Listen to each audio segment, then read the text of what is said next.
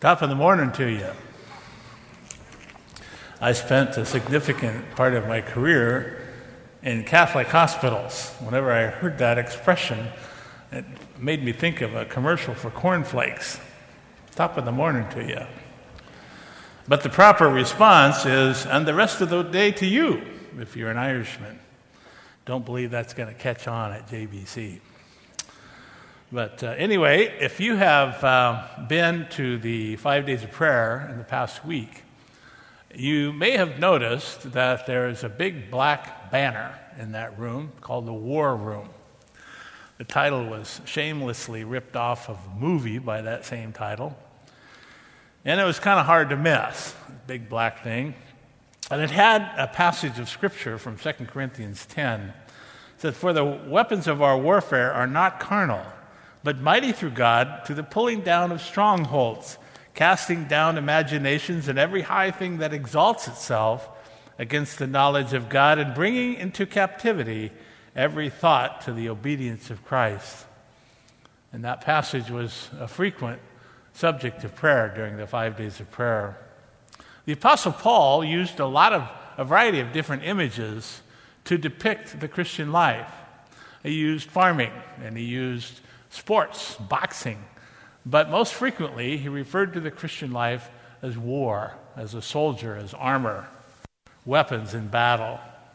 He uses the word agonizesthai. You have to get the emphasis on the right syllable. Agonizesthai is the word we get agony. And uh, it's often translated as struggle or fight or battle. 1 Timothy 6 agonizesthai, the good fight of faith. Take hold of the eternal life which you were called. In Colossians 4, agonizesthai together with me in your prayers to God on my behalf. No soldier, 2 Timothy 2, gets entangled in civilian pursuits, he tells Timothy. Number one in your notes life is war. Life is War, I've become increasingly convinced that what we do in that little room over there in the um, discipleship center is battle. Much of what we have today in terms of the um, Willamette International Ministry was conceived during the five days of prayer years ago. And I can recall situations where policies or a person we needed to recruit or a problem that we needed to be solved that was addressed during the five days of prayer found its divine resolution during that time. This week, we had an experience with Edie Clark, who has a ministry in China. And she, um, we were concerned about the coronavirus. At the beginning of the week, the the epidemic was beginning, increasing by a thousand cases in China every day, and it has since uh, exploded. And so China is reacting by creating um, zones of uh, isolation. And some people are isolated in, in particular rooms, and some people are isolated in communities. And some of our people in Edie's ministry have also been put in sequester, in isolation. And so, as we prayed for Edie, we prayed that God would protect our people and uh, protect them from dying from the, from the uh, coronavirus, but also that God would use this experience, as He often does, to create opportunity for ministry. And by Thursday, we received an email through Patty um, that um, God had heard our prayers, that people had been sharing the faith both in the quarantine areas and with other people in quarantine, and that God, people, our people had shared their faith out of the quarantine areas, such that about 1,200 people had come to faith in Jesus Christ in China as a consequence of the coronavirus and our people's response to it. It was a glorious, glorious thing. So we were, we were giving praise for that. Life is war, a spiritual contest whose prize is the souls and the eternal destinies of people that we care about. The nature of the contest is fought over how man perceives God on this planet. Number two in your notes, according to the Bible, the chief purpose for the existence of all things, for the existence of all things is to glorify God. Is to glorify God. Paul says in 1 Corinthians, whether therefore you eat or drink or whatever you do, do all to the glory of God. In Colossians, he says, Whatever you do in word or deed, do all in the name of Jesus Christ, giving thanks to God and the Father by him. No one might ask, Really? All things, everything to the glory of God? And I can recall a Bible study years ago where the teacher said, In the Bible, all means all, and that's all all means. So when you see all in the Bible, all means all, and that's all it means. So everything that um, happens to the Christian believers to the glory of God. Now, I've included a fairly lengthy list of passages from Scripture in your notes, and you will be relieved to hear that I don't plan to read every one of those.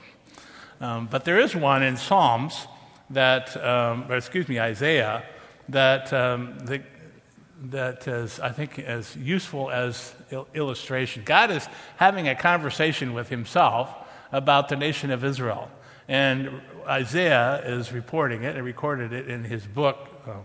And uh, God is deciding whether or not he will destroy the nation of Israel for their idolatry. He's basically had it. He's done with, he's running out of patience because they persist in their idolatry. And he writes in Isaiah 48, verses 9 through 11 For my name's sake, I will defer my anger. And for my praise, I will refrain for you that I do not cut you off. That I do not cut you off. In other words, I'm going to cut you a break. Behold, I have refined you, but not with silver. I have chosen you in the furnace of affliction. You're going to feel some heat. For my own sake, even for my own sake, will I do it. For how should my name be polluted? For my own sake, for my own glory, he says. I will not give my glory to another. Now, on the other side of this great contest, this great war, we have Satan. Satan's desire, number three in your notes, is to pursue his own glory at the expense of God. He pursues his own glory at the expense of God. And common verse that we read on the subject is found again in Isaiah chapter 14. How you are fallen from heaven, O Lucifer, son of the morning. How you are cut down to the ground, you who weakened the nations. For you have said in your heart, I will ascend into heaven, and I will exalt my throne above the stars of God. I will also sit on the mount of the congregation, on the furthest sides of the north. I will ascend above the heights of the clouds. I will be like the Most High. Yet you will be brought down to Sheol, that is hell, to the lowest pits, to the depths of the pit. Isaiah 14. One of the commentaries I read on this passage suggested that Lucifer had an eye problem, not uncommon with uh, some of us as well. Now, to sort of expand upon that, we have another passage in Matthew. Jesus has been in the desert for 40 days and 40 nights, and afterward he was tempted by Satan. And there were three temptations, and one of them is found in verses 8 and 9. Again, the devil took him on an exceedingly high mountain and showed him all the kingdoms of the world and their glory. And he said to him, All these things I will give to you if you will fall down and worship me. Fall down and worship me. Consider the arrogance of a created being saying to his creator, Fall down and worship me. My friends, the great contest of our time, indeed, the great contest of all of the history of, of the world, is the desire of Satan and his followers to exercise dominion over God, our Creator. All conflict, ultimately, is spiritual conflict. The battle in our nation over abortion is a spiritual conflict. The battle in our nation over gender identity is a spiritual conflict. The battle that happens between people, between husband and wife over control, is a spiritual conflict. Indeed, the battle among nations is a failure of nations to recognize the sovereignty of God in the events of men. It's a spiritual battle. Paul says in Romans 2 the name of God is blasphemed among the nations because of you. This is the cause of the war, this conflict between God and Satan. John Piper, in his book, Let the Nations Be Glad, writes this is the ultimate outrage. The ultimate outrage. The glory of God is not honored, the holiness of God is not reverenced, the greatness of God is not admired, the power of God is not praised, the truth of God is not sought, the wisdom of God is not esteemed, the beauty of God is not treasured, the goodness of God is not savored, the justice of God is not respected, the wrath of God is not feared. The wrath of God is not feared. The grace of God is not cherished. The presence of God is not prized. And the person of God is not loved. So, what does this contest have to do with missions? In the uh, book of Matthew, chapter 20, Jesus is having a conversation with his disciples and he's giving them their final instructions to these disciples and by extension to you and I. And he says, Go into all nations. Go and therefore and teach all nations, baptizing them in the name of the Father and of the Son and the Holy Spirit, teaching them to observe all the things that I have commanded you. And lo, I am with you always, even to the end of the age. These are the final marching orders, but this is not the chief end of missions. Later in Mark 16, we're told, Go into all the world and preach the gospel to every creature. And the Mark passage and the Matthew passage, taken together, are considered the Great Commission. But this is not the chief end of missions. Number four in your notes, the chief end of missions is to glorify God, like everything else. We do missions because God is not glorified. And the chief end of missions is to glorify God. A day will come when missions will be over and we will continue to glorify God in heaven. Last week, we received a prayer request from Melissa White. Melissa is a missionary that we support in India. She's at the base of the Himalayan mountains. It's a very uh, tough place to be. It's cold on the mountain and hot in the city where it's blacktop and smog. And she's virtually alone and she deals with a group of people who are hostile to Christian testimony, and the government doesn't want her to stay in the country. Is trying to hassle her to get her out through her visa.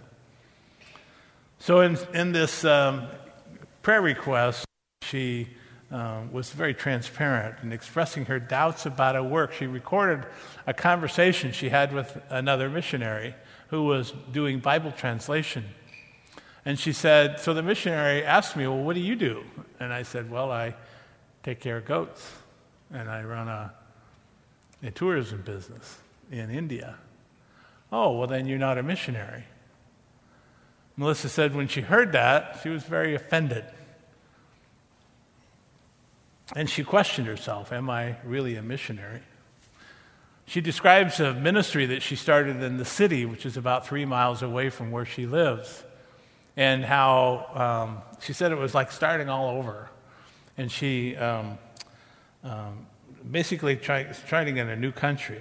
It's only three miles away, and I've been living here for the past three years, and I've been stretched way out of my comfort zone and had to depend on God's strength and an extra measure of grace. She says, A few times I felt like quitting, especially after experiencing some pretty intense spiritual warfare attacks. She doesn't specify what those are, but she illustrates missions is war. Melissa's commentary reminded me of the Psalms. And certain, there's a pattern in some of the Psalms where the psalmist will write a lament and talk about some hardship that they're experiencing in life, but it also ends in glory to God. Every time I have prayed about quitting, she says, I have felt clearly from God that this is a place I should be investing my time and my energy right now. I have learned to be faithful in the tasks that God has given to me, and God uses each of our gifts and equips us specifically for the tasks that He has called us to do. In her prose, Melissa illustrates that the chief end of missions is to glorify God. Number five in your notes Satan's principal strategy in this war is to distract Christians from recognizing that we are at war. To distract Christians from recognizing that we are at war. The great author C.S. Lewis wrote about the agony of the Second World War in the book The Screwtape Letters. He observed that war will not destroy the faith of real believers. In fact, it will, thanks to God's high handed ways, produce a good deal of seriousness about life and death and about eternity. Comfort, on the other hand, produces distraction. In the time that I've lived on this planet, I've never seen or wit- personally witnessed a global war. The wars we've had in our country in my time here have been largely strategic Vietnam and, and the um, uh, Gulf Wars and other smaller skirmishes. But my parents lived at a time when the existence of the country was brought into question, World War II. And I can remember hearing stories during uh, my growing up days about victory gardens. And my parents had kept a, a um, um, rationing book and they described metal drives and rubber drives, flag draped coffins, and gold star homes. They, everybody knew somebody uh, who died in the war.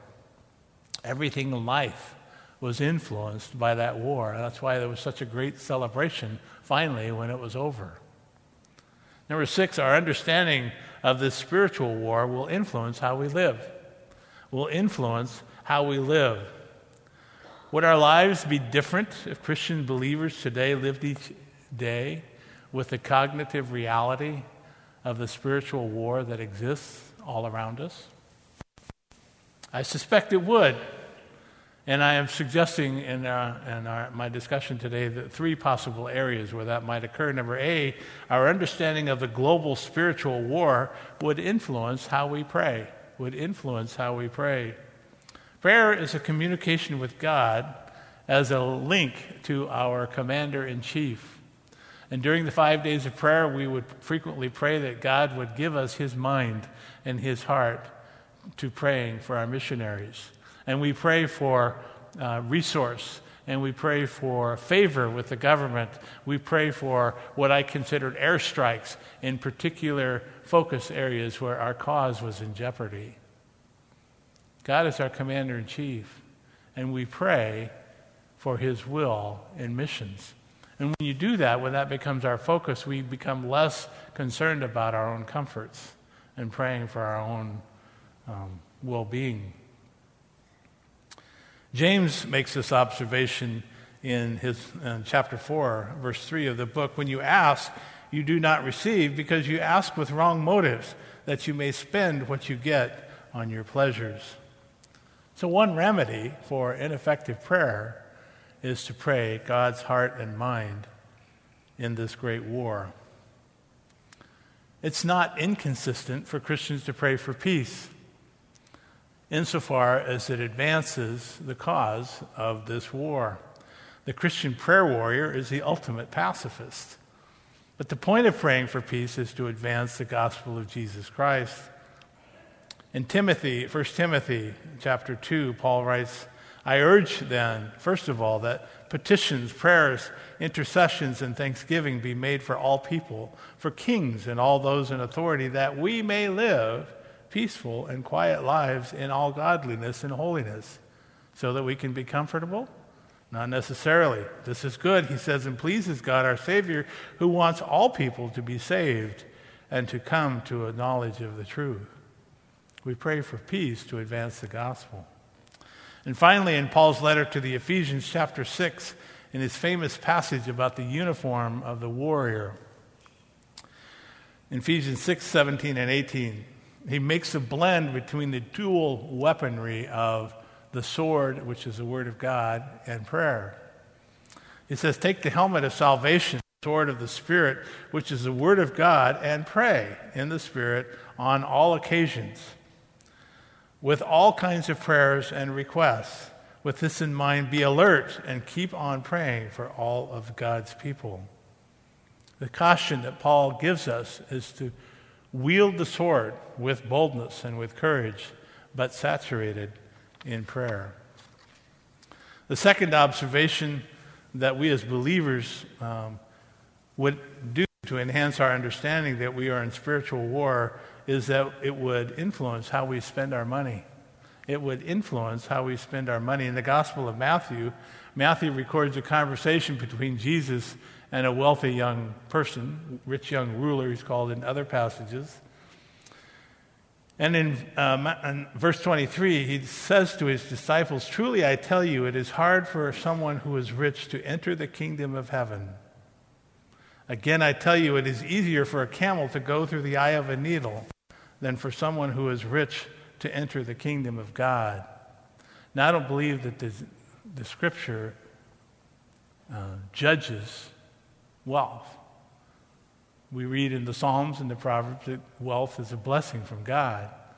The issue is not its existence, the issue is its priority. You cannot serve God and money. And there are lots of examples in the scriptures where people were tripped up by their mixing of that priority. There's um, Achan in the Battle of Jericho when he took a couple of the clothes and hid them and ultimately lost his life and that of his family. There was um, Gehazi, who was the servant of Elisha, when the, in the story of the healing of Naaman the Syrian, where he accepted payment for Elisha's services and ended up wearing Naaman's leprosy. There's uh, Ananias and Sapphira in the book of Acts, and the rich young ruler in this passage. Wealth is a blessing from God. And how we use it will be different if we are conscious and aware of the great struggle that exists on the planet. Well, number C, it would influence how we spend our time. During the five days of prayer, we had a phone call with a, a couple of missionaries we support, Neil and Sherry Sperling. Sherry and when they attended JBC years ago, they went to Ecuador to serve as missionaries, two missionaries in support of missions. And uh, Neil has cancer. He's coming home for surgery and treatment. And so we called them and asked them, uh, you know, how they were doing and how we could pray for them.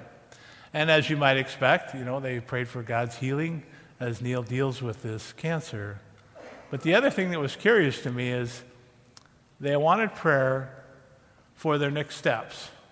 I mean, after we get this whole cancer thing out of the way, we want to, to have an understanding and appreciation for the next steps God has in our lives. They're contemplating working with sex trade uh, girls in Portland or going to um, another country to do the kind of work they were doing in Ecuador. And it was, it was a um, testimony to me about the priority of the use of their time. I think there's an example here, particularly uh, those of us who are baby boomers as we face retirement. And we have um, discretionary time.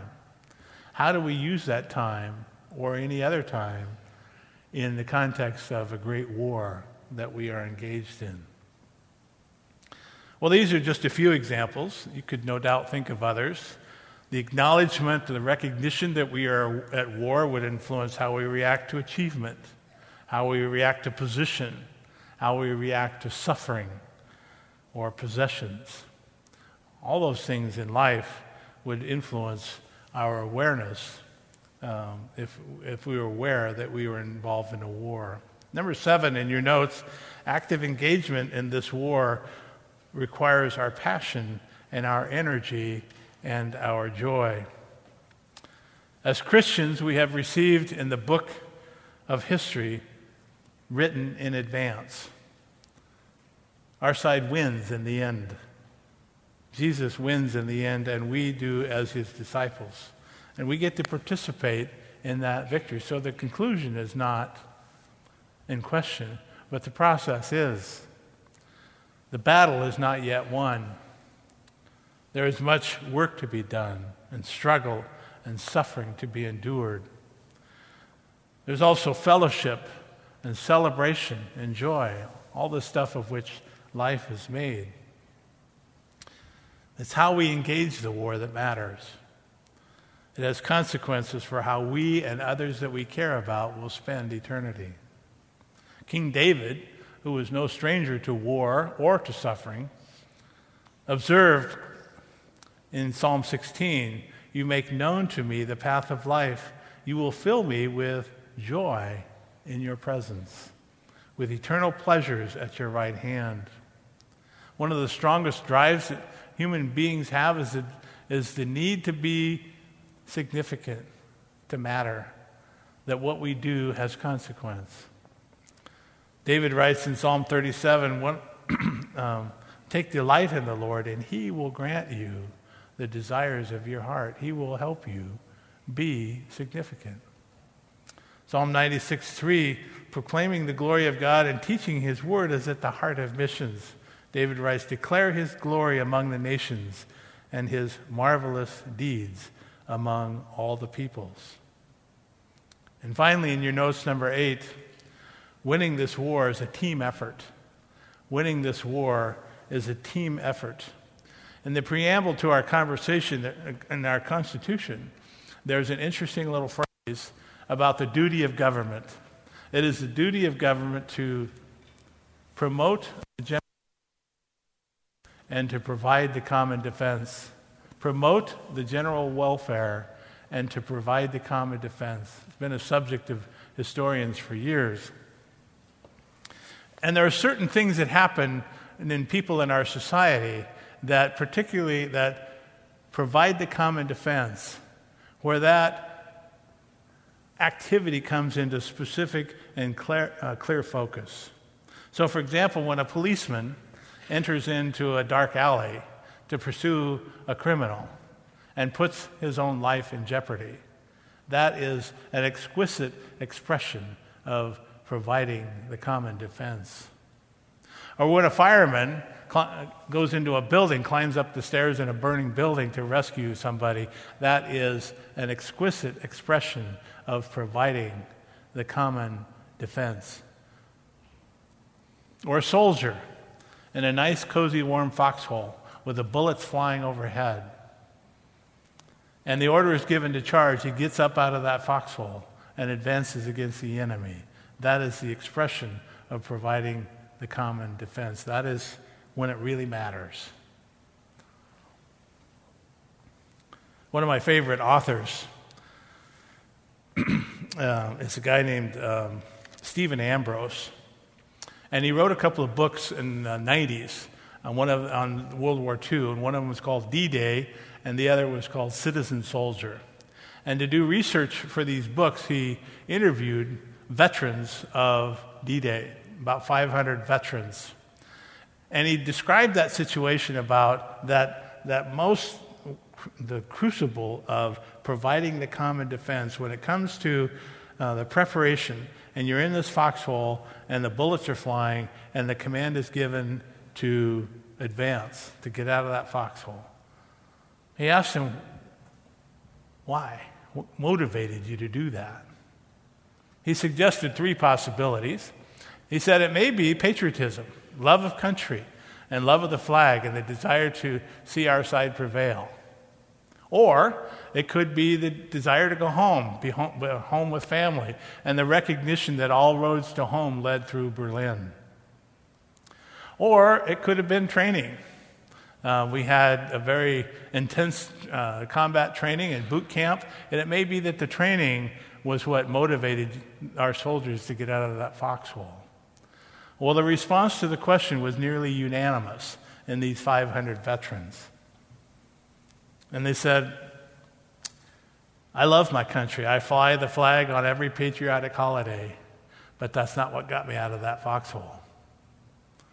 He said there was nothing worse, nothing uh, better that I wanted to do than to get home and be with my family.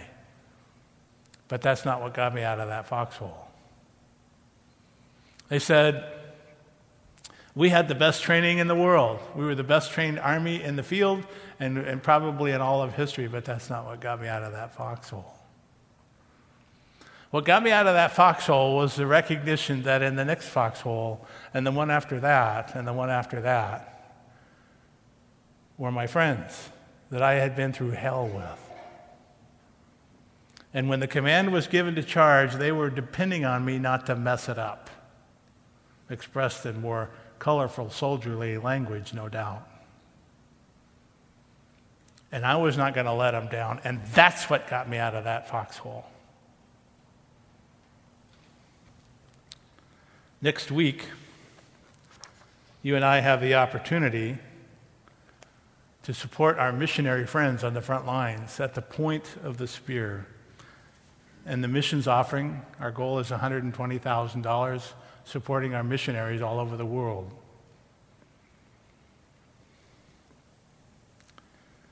We've been praying for them often intensely for the past week. We will continue to pray for them every Thursday night over in the Discipleship Center. You're welcome to join us, 7 o'clock on Thursday evenings over in, in the first floor of the Discipleship Center. And next week, we will be taking an offering that will make up the entire missions budget for the year. You have an opportunity to participate in this great conflict in this manner by supporting our missionaries financially. They are depending on us, and we don't want to let them down.